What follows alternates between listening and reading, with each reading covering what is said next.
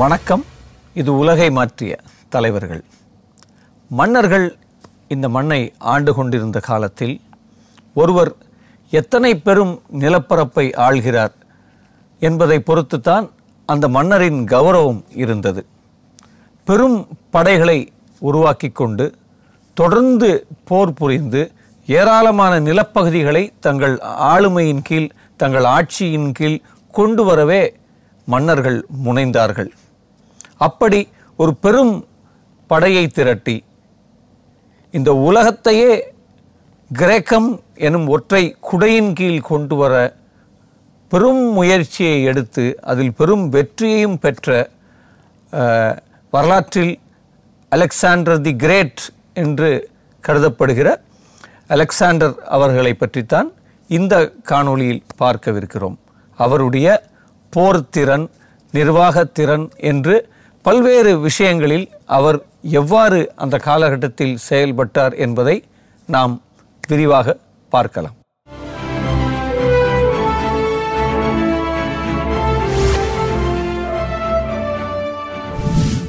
Alexander தன் பதினாறாம் வயதில் படைகளை வழிநடத்தும் போர்த்திறன் கற்று தன் முப்பத்தி இரண்டாம் வயதிற்குள் இந்த உலகின் பல நாடுகளை கிரேக்க பேரரசின் எல்லைகளாக மாற்றியமைத்த ஓர் பேரரசன் மாவீரன் அலெக்சாண்டர். இன்றளவிலும் உலகின் பல பகுதிகளில் கிரேக்க நாகரிகம் விரவியும் பரவியும் கிடப்பதற்கு அலெக்சாண்டரின் அன்றைய படையெடுப்புகளே காரணம் என்றால் அது மிக இல்லை பண்டைய கிரேக்க பேரரசான மாஸ்டோனியாவின் தலைநகர் பெல்லாவில் கிமு முன்னூத்தி ஐம்பத்தி ஆறாம் ஆண்டு ஜூலை ஆறாம் நாள் பிறந்தார் மாவீரன் அலெக்சாண்டர். மாசிடோனியாவின் மன்னராக இருந்த இரண்டாம் பிலிப்பிற்கும் அவரின் நான்காவது மனைவியான ஒலிம்பியாஸிற்கும் பிறந்த அலெக்சாண்டர் தன் இளமை பருவத்தில் ஒரு செவிலித்தாயின் மடியில்தான் வளர்ந்தார் என்பது போன்ற செய்திகளும் உண்டு. மாமன்னர் இரண்டாம் பிலிப்பிற்கு நிறைய மனைவிகள் மற்றும் குழந்தைகள் இருந்தபோதிலும் அலெக்சாண்டர் தான் சட்டப்பூர்வ வாரிசாக அறியப்பட்டார். அலெக்சாண்டர் தன் இளமை பருவத்திலிருந்தே துடிப்பும் துணிச்சலும் மிக்க இளைஞராக வளர்ந்து வந்தார். போர்க்கலைகள் கற்பதிலும் வேட்டையாடுவதிலும் விருப்பம் கொண்டவராக இருந்தாலும் இசை மீது கொண்ட ஆர்வத்தால் யாழ் மீட்டுவதிலும் திறமை பெற்றிருந்தார். தன் மிகச்சிறிய வயதிலேயே குதிரையேற்றம் போன்ற வயதுக்கு மீறிய கலைகளை ஆர்வமுடன் கற்றுக்கொண்டார் மாவீரர் அலெக்சாண்டர். அலெக்சாண்டருக்கு பத்து வயது இருக்கும்போது அவருடைய தந்தையான இரண்டாம் பிலிப் அவர்களிடம் ஒரு வணிகர் வருகிறார். அந்த வணிகர் ஒரு குதிரையை கொண்டு வருகிறார். அந்த குதிரையை மன்னரிடம் அவர் விற்க முயலுகிறார். ஆனால் அந்த குதிரை யாருக்கும் அடங்காத ஒரு குதிரையாக இருக்கிறது என்பதால் மன்னர் அதை வாங்குவது இல்லை என்று முடிவெடுக்கிறார். ஆனால் பத்து வயது நிரம்பிய அலெக்சாண்டர் அந்த குதிரையை வாங்க வேண்டும் என்கிறார். அந்த குதிரை தன் நிழலை பார்த்து மிரளுவதை வைத்து இந்த குதிரையை நாம் அடக்கிவிடலாம் என்று அலெக்சாண்டருக்கு தோன்றுகிறது. உடன் அந்த குதிரையை அலெக்சாண்டர் வாங்குகிறார். ஏறக்குறைய இருபது ஆண்டுகள் அந்த குதிரை அலெக்சாண்டரோடு பயணித்தது. அதற்கு அவர் வந்து பியூசிஃபாலஸ் என்று அவர் பெயரிடுகிறார். அந்த குதிரை அவரோடு பயணித்து ஏறக்குறைய ஒரு இந்திய பகுதியில் தான் அந்த குதிரை அந்த காந்தஹார் பகுதியில் தான் அந்த குதிரை இறந்து போகிறது. காந்தஹார் பகுதியில் ஒரு நகரத்திற்கே அவர் தன் குதிரையின் பெயரை வைத்ததாக வரலாற்று குறிப்புகள் சொல்கிறது.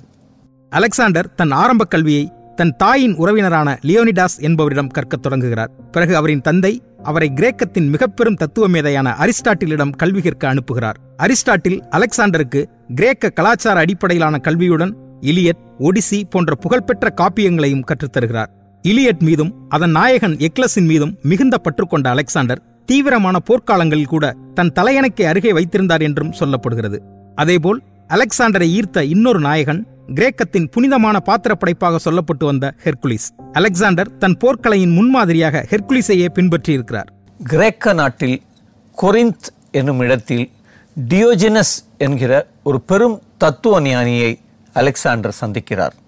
அவர் ஒரு பெரிய தத்துவ ஞானி அவரை பற்றி அலெக்சாண்டர் நிறைய கேள்விப்பட்டிருக்கிறார் என்பதால் அவருக்கு ஏதேனும் ஒன்றை தான் செய்ய வேண்டும் என்கிற ஒரு பெரிய துடிப்பு அலெக்சாண்டரிடம் இருக்கிறது. அப்படி அலெக்சாண்டர் அவரிடம் போய் கேட்கிறார் நான் உங்களுக்கு ஏதேனும் ஒன்றை செய்தாக வேண்டும் என்று. அப்போ அந்த தத்துவஞானி டியோ டியோஜனஸ் வந்து அலெக்சாண்டரை அவமதிக்கும் விதமாக நீ கொஞ்சம் தள்ளி நில்லு.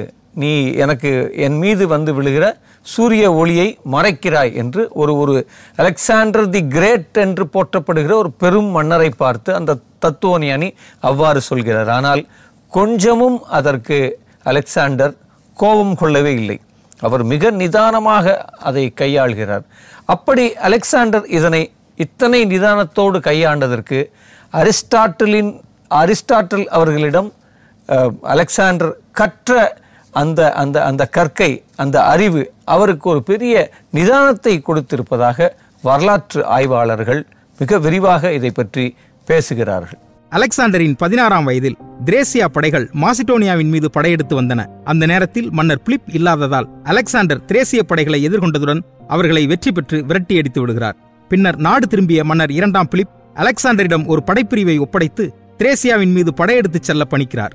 இப்படி தன் பதினாறு வயதிலிருந்தே நாடு பிடிக்கும் கலையில் நன்கு தேர்ச்சி பெறுகிறார் அலெக்சாண்டர். அதன் பிறகு அலெக்சாண்டர் தன் தந்தையான மன்னர் இரண்டாம் பிலிப்புடன் சேர்ந்து கிரேக்கத்தின் தேபான் காரிசன் ஏலியா கெரோனியா பெலோபென்ஸ் போன்ற பல பகுதிகளை தன்வசப்படுத்தினார். இந்த பகுதிகள் அனைத்தும் ஒன்றிணைக்கப்பட்டு ஹெலனிக் கூட்டாட்சி உருவானது. போர் நிமித்தமாக பல நாடுகளுக்கு சென்றிருந்த மன்னர் இரண்டாம் பிலிப் மீண்டும் பெல்லாவுக்கு திரும்பி கிளியோபாட்ரா யூரிட்டைஸ் என்ற பெண்ணை திருமணம் செய்து கொள்கிறார். இதனால் அலெக்சாண்டருக்கு தான் அடுத்த மன்னராக முடிசூட்டிக் கொள்வதில் பிரச்சனை ஏற்படலாம் என்ற அச்சம் ஏற்பட அலெக்சாண்டர் தன் தாயுடன் மாசிடோனியாவை விட்டு வெளியேறி விடுகிறார் பின் ஆறு மாத பிரிவிற்கு பிறகு மீண்டும் மாசிடோனியாவை வந்தடைகிறார் அலெக்சாண்டர். பல நாடுகளுக்கு போர் புரிய சென்ற இரண்டாம் பிலிப் மீண்டும் செல்லாவுக்கு திரும்புகிறார். இங்கே திரும்பியதும் அவர் அடுத்தபடியாக கிளியோபாட்ரா என்பவரை திருமணம் செய்து கொள்கிறார். அலெக்சாண்டரின் அம்மா எஃபைரஸ் நாட்டை சேர்ந்தவர் என்பதால் தூய மாசிடோமிய ரத்தம் என்கிற அடிப்படையில் தன் மகனுக்கு இந்த வாரிசுரிமை கிடைக்காமல் போயிருமோ என்கிற ஒரு அச்சம் அவருக்கு இருந்து கொண்டிருக்கிறது. பொதுவாக கிரேக்க ரோம அந்த சாம்ராஜ்யங்களில் நிறைய நம்ம பார்த்துருக்கோம். அங்கே யார் அடுத்த வாரிஸ் என்கிற ஒரு சர்ச்சை நிலவிக்கொண்டே இருக்கும். அந்த சர்ச்சைகளுக்குள் இந்த தூய ரத்தம் என்கிற இந்த வாரிஸ் அரசியல் தொடர்பான வாரிசு உரிமை தொடர்பான அடுத்து யார் மன்னர் என்பது தொடர்பான நிறைய சர்ச்சைகள் அங்கே நிலவியதை நம்ம பார்க்கிறோம். அப்படி தன் மகனுக்கு அடுத்து முடிசூடி கொள்ளும் வாய்ப்பு பறிபோய்விடுமோ என்கிற அச்சத்தில் தன் மகனோடு மாசிடோமியாவை விட்டு வெளியேறுகிறார் அலெக்சாண்டர் அவர்களுடைய தாய். ஆறு மாதங்கள் கழித்து அம்மாவும் அலெக்சாண்டரும் மீண்டும் மாசிடோமியா திரும்புகிறார்கள். ஆனால் எஞ்சிய காலம் முழுவதிலும் இரண்டாம் பிலிப்புக்கும் அலெக்சாண்டர் என்கிற அவரது மகனுக்கும் இடையே அவர்களுடைய உறவில் ஒரு விரிசல் இருந்ததை நாம் வரலாற்று பனுவல்களில் பார்க்கிறோம். அலெக்சாண்டர் மாசிடோனியாவிற்கு திரும்பினாலும் மன்னர் இரண்டாம் பிலிப்புடன் அவருக்கு ஏற்பட்ட உறவின் விரிசல் முடிசூட்டிக் கொள்ளும் அவரின் எதிர்கால இலக்கிற்கு ஏதாவது சிக்கல் ஏற்பட்டு விடுமோ என்ற அச்சம் அலெக்சாண்டருக்குள் எப்போதும் தொடர்ந்து கொண்டே இருக்கிறது. இதனால் தனது சகோதரன் பிலிப் அரிடியாஸிற்கும் பாரசீக பகுதியின் ஆளுநர் ஒருவரின் மகளுக்கும் நடக்க இருக்கும் திருமணத்தை தடுத்து நிறுத்த முயற்சிக்கிறார். அலெக்சாண்டரின் சார்பில் அவரின் நான்கு நண்பர்கள் மன்னர் பிலிப்பிடம் அலெக்சாண்டரின் தூதுவர்களாக செல்கிறார்கள். ஆனால் அதை விரும்பாத மன்னர் இரண்டாம் பிலிப் அலெக்சாண்டரை கண்டிப்பதுடன் தூது சென்ற அவரின் நான்கு நண்பர்களையும் நாடு கடத்தி விடுகிறார். கிமு முன்னூத்தி முப்பத்தி ஆறாம் ஆண்டு அலெக்சாண்டரின் தாயார் ஒலிம்பியாஸின் சகோதரர் மகள் திருமணத்தில் மன்னர் இரண்டாம் பிலிப் தனது பாதுகாவலர் ஒருவரால் படுகொலை செய்யப்படுகிறார். அந்த சம்பவத்தில் அந்த பாதுகாவலரும் கொலை செய்யப்படுகிறார். இந்த சூழலை பயன்படுத்தி தனது நீண்ட நாள் கனவாக இருந்த மாசிடோனியாவின் மன்னராக மகுடம் சூட்டிக் கொள்கிறார் மாவீரர் அலெக்சாண்டர். கிமு முன்னூற்றி முப்பத்தி ஆறில் அலெக்சாண்டரின் தாயான ஒலிம்பியாஸ் அவர்களினுடைய சகோதரர் மகள் திருமணத்தின் போது இரண்டாம் பிலிப் அவர்கள் மன்னர் இரண்டாம் பிலிப் அவர்கள் அவருடைய பாதுகாவலரால் கொலை செய்யப்பட்டு விடுகிறார். அங்கே நிகழ்ந்த கலவரத்தில் அந்த பாதுகாவலரும் கொலை செய்யப்பட்டு விடுகிறார். இது ஒரு ஒரு மிக முக்கியமான ஒரு வரலாற்று தலவரம் இந்த இந்த மன்னர் பிலிப்பின் மரணத்தில் ஒரு பெரிய மர்மம் இருக்கிறது. இந்த இந்த இந்த இந்த மரணத்தை அலெக்சாண்டரும் அவரது தாயாரும் சேர்ந்துதான் நிகழ்த்தி இருக்கிறார்கள் என்றும் பல வரலாற்று அறிஞர்கள் குறிப்பிடுகிறார்கள். இன்னொன்று அதற்கு பிறகு இந்த சந்தேகம் வலுப்பதற்கான காரணம் கிளியோபாட்ராவும் அவருடைய உறவினர் அட்டாலஸ் என்பவரும் அலெக்சாண்டர் மன்னராவதற்கு தடையாக இருப்பார்களோ? என்று அட்டலஸும் பலரும் கொலை செய்யப்படுகிறார்கள். அப்போ இந்த தொடர் கொலைகள் அலெக்சாண்டரின் மீது ஒரு பெரிய சந்தேகத்தை ஏற்படுத்துகிறது. அவர்தான் அவரும் அவரோட தாயாரும் இணைந்துதான் ஆட்சிக்கு வருவதற்காக இத்தனை கொலைகளையும் செய்தார்கள் என்றும் வரலாற்று நூல்கள் பேசுகிறது. அலெக்சாண்டர் அரியணை ஏறியதும் அவரின் அகலக் கண்கள் பறந்து விரிந்து கிடந்த பாரசீக பேரரசின் மீது விழுந்தது. அப்போதைய பாரசீக மன்னராக மூன்றாம் டேரியஸ் ஆட்சி செலுத்திக் கொண்டிருந்தார். வலிமை மிக்க பாரசீக படையில் காலாட்படை கடற்படை குதிரைப்படை என பல்வேறு படையணிகளும் அதில் இருபத்தைந்து லட்சத்திற்கும் மேற்பட்ட வீரர்களும் இருந்தனர். ஆனால் அலெக்சாண்டரின் படைகள் ஐம்பதாயிரம் படை வீரர்களை மட்டுமே கொண்டிருந்தாலும் அலெக்சாண்டர் தன் சாதுரியமான போர் திறமையால் பாரசீகத்தை தோல்வியுறச் செய்தார். கிரேக்க நாகரிகம் தன் எல்லைகளை விரிவுபடுத்திக் கொண்ட மிக முக்கியமான போராக அது அமைந்தது. இந்த வெற்றிக்கு பிறகு அலெக்சாண்டர் பாரசீக மற்றும் மாசிடோனிய மக்களை உணர்வு ரீதியாய் ஒன்றிணைக்கும் முயற்சிகளில் ஈடுபட்டார். இதற்காக தனது படைத்தளபதிகள் சிலரை பாரசீக இளவரசிகளை திருமணம் செய்து கொள்ளும்படி வலியுறுத்தினார். கிமு முன்னூத்தி முப்பத்தி ஐந்தில் பால்கன்குடா போர்களின் மூலம் திரேசியா தீப்ஸ் மற்றும் ஏதென்ஸ் ஆகிய நாடுகளை வெற்றி கொண்டார் அலெக்சாண்டர். லிவன் சிரியா எகிப்த் பாபிலோனியா என்று உலகின் பல நாடுகளை வென்ற அலெக்சாண்டர் கிமு முன்னூத்தி இருபத்தி ஆறில் சிந்து நதியை கடந்து இந்திய பகுதிகளுக்கு வந்தடைந்தார். இந்திய பகுதிகளை வெல்வதற்காக இந்துகுஷ் மலைப்பகுதியில் தனது ஆளுநரை நியமித்திருந்த அலெக்சாண்டர் இன்றைய பஞ்சாப் பகுதிகளை ஆண்ட போரஸ் என்ற இந்திய மன்னனை எதிர்கொண்டார். உலகின் பல பகுதிகளை வென்ற அலெக்சாண்டர் உடைய இறுதி வெற்றி இந்திய பகுதியில்தான் அமைகிறது. அலெக்சாண்டர் ஒரு பெரும் படையை திரட்டி கொண்டு உலகின் ஒவ்வொரு பகுதியாக வீழ்த்தி கொண்டே வரும்போது பல பகுதிகளில் இருக்கக்கூடிய குறுநில மன்னர்கள் சிறிய மன்னர்கள் இந்த படையை பற்றிய செய்திகளிலேயே வீழ்ந்து போயிடுறாங்க. அவர்களுக்கு அலெக்சாண்டரை போன்ற ஒரு பெரும் மன்னரை எதிர்த்து போரிடுவதற்கான துணிச்சலே இல்லை. ஏன்னா அந்த அளவுக்கு அலெக்சாண்டரின் படை வருவதற்கு முன்னால் அந்த படை குறித்த செய்திகள் இந்த இந்த பகுதிகளுக்கு வருகிறது மக்கள் வரை வருகிறது. அப்போ பல மன்னர்கள் அப்படி அப்போ அலெக்சாண்டர் வரும்போதே பல சாம்ராஜ்யங்கள் அவரிடம் வீழ்ந்து கொண்டே வருகிறது. ஆனால் அவர் இந்த இந்திய நிலப்பகுதிக்கு வரும்போது பஞ்சாப் என்கிற இன்னைக்கு இருக்கக்கூடிய ஹைடெபாஸ் பகுதிக்கு வரும்போது அங்கே போரஸ் என்கிற ஒரு மன்னன் ஆண்டு கொண்டிருக்கிறார். போரஸ் மற்ற மன்னர்களைப் போல் இல்லை. அவர் சொல்கிறார் அவர் யாராக இருந்தால் எனக்கு என்ன? என்னிடம் வரும்போது நான் போர் புரிவேன் என்று அவர் துணிச்சலாக நிற்கிறார்.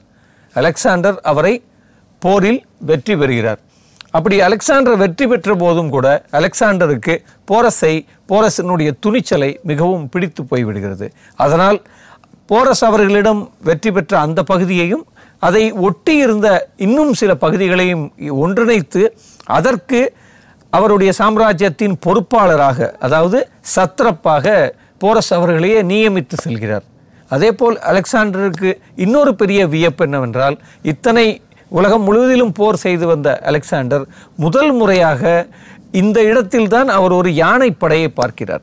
போரஸ் அவர்களுடைய யானைப்படையை. அதில் அவர் அதுவும் அவருக்கு ஒரு கூடுதல் வியப்பும் விருப்பமும் ஏற்பட காரணமாக அமைகிறது. அலெக்சாண்டர் இந்திய பகுதியில் பெற்ற வெற்றிகளுக்கு பிறகு தொடர்ந்து பல பின்னடைவுகளை சந்திக்கிறார்.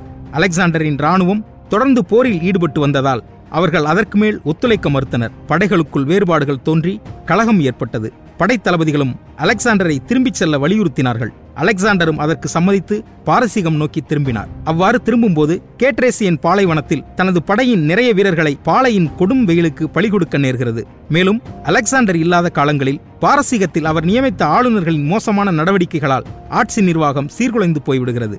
கிமு முன்னூத்தி இருபத்தி மூணாம் ஆண்டு ஜூன் மாதம் பாரசீகத்தின் பாபிலோன் நகரில் கடும் உடல் நலிவிற்கு உள்ளாகும் அலெக்சாண்டர் அங்கேயே மரணம் அடைகிறார் இளம் வயதிலேயே இவருக்கு எப்படி மரணம் ஏற்படும்படியாக உடல்நலம் குன்றியது என்பதற்கு இதுவரை சரியான காரணங்கள் கண்டறியப்படவில்லை என்றாலும் அது பற்றிய பல்வேறு சந்தேகங்கள் வரலாற்று ஆய்வாளர்களால் பதிவு செய்யப்பட்டிருக்கிறது. வரலாற்றின் பெரும் வெற்றிகளை பெற்ற அலெக்சாண்டரின் மீது விமர்சனங்கள் இல்லாமல் இல்லை.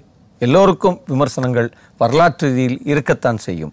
அப்படி அலெக்சாண்டரின் மீதான சில விமர்சனங்களில் ஒன்று அவர் ஒரு பெரும் மது போதைக்கு அடிமையானவர் என்கிற ஒரு விமர்சனம் அவர் மீது வைக்கப்படுகிறது. அதேபோல் அவரது தந்தையை விட அதிகப்படியான பெண்களின் மீது அவருக்கு வந்து நாட்டம் இருந்தது விருப்பம் இருந்தது என்கிற ஒரு தகவலும் தொடர்ந்து உலவி வருகிறது. அதேபோல் ஒருமுறை தன்னோடு வாக்குவாதத்தில் ஈடுபட்ட தன்னை விமர்சனம் செய்த தன்னுடைய நண்பன் கிளாடியஸ் என்பவரை குடிபோதையில் அலெக்சாண்டர் கொலை செய்ததாகவும் ஒரு தகவல் வரலாற்றில் நிலவுகிறது. ஹெப்பேஷியன் என்கிற அலெக்சாண்டரனுடைய மிக நெருக்கமான நண்பர் அவருடைய படைத்தளபதி நண்பர் அவரோட மிக நெருக்கமான ஒரு ஒரு ஒரு ஒரு ஒரு தோழமையாக இருக்கக்கூடிய அவருக்கும் இவருக்கும் ஒரு ஓரின பால் இருப்பு இருந்ததாக நமக்கு சில வரலாற்று குறிப்புகள் சொல்கிறது. அதேபோல் ஹெப்பேஷியன் அவர்களுடைய மர்மமான மரணம் பெரும் சந்தேகத்தை கிளப்புகிறது. இன்னொரு பக்கம் இந்த இந்த மாதிரியான ஒரு நெருக்கமான நண்பனினுடைய மரணமும் அலெக்சாண்டரை கடுமையாக பாதிக்கிறது.